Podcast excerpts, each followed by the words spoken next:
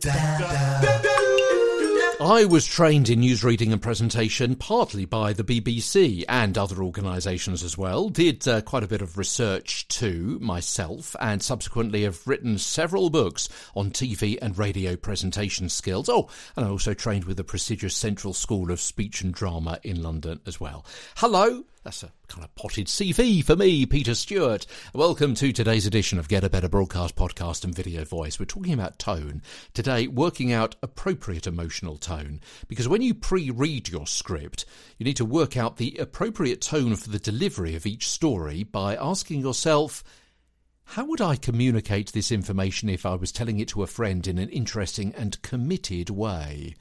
That goes for each item, and the tone may be substantially or subtly different for each one, but each one will be appropriate.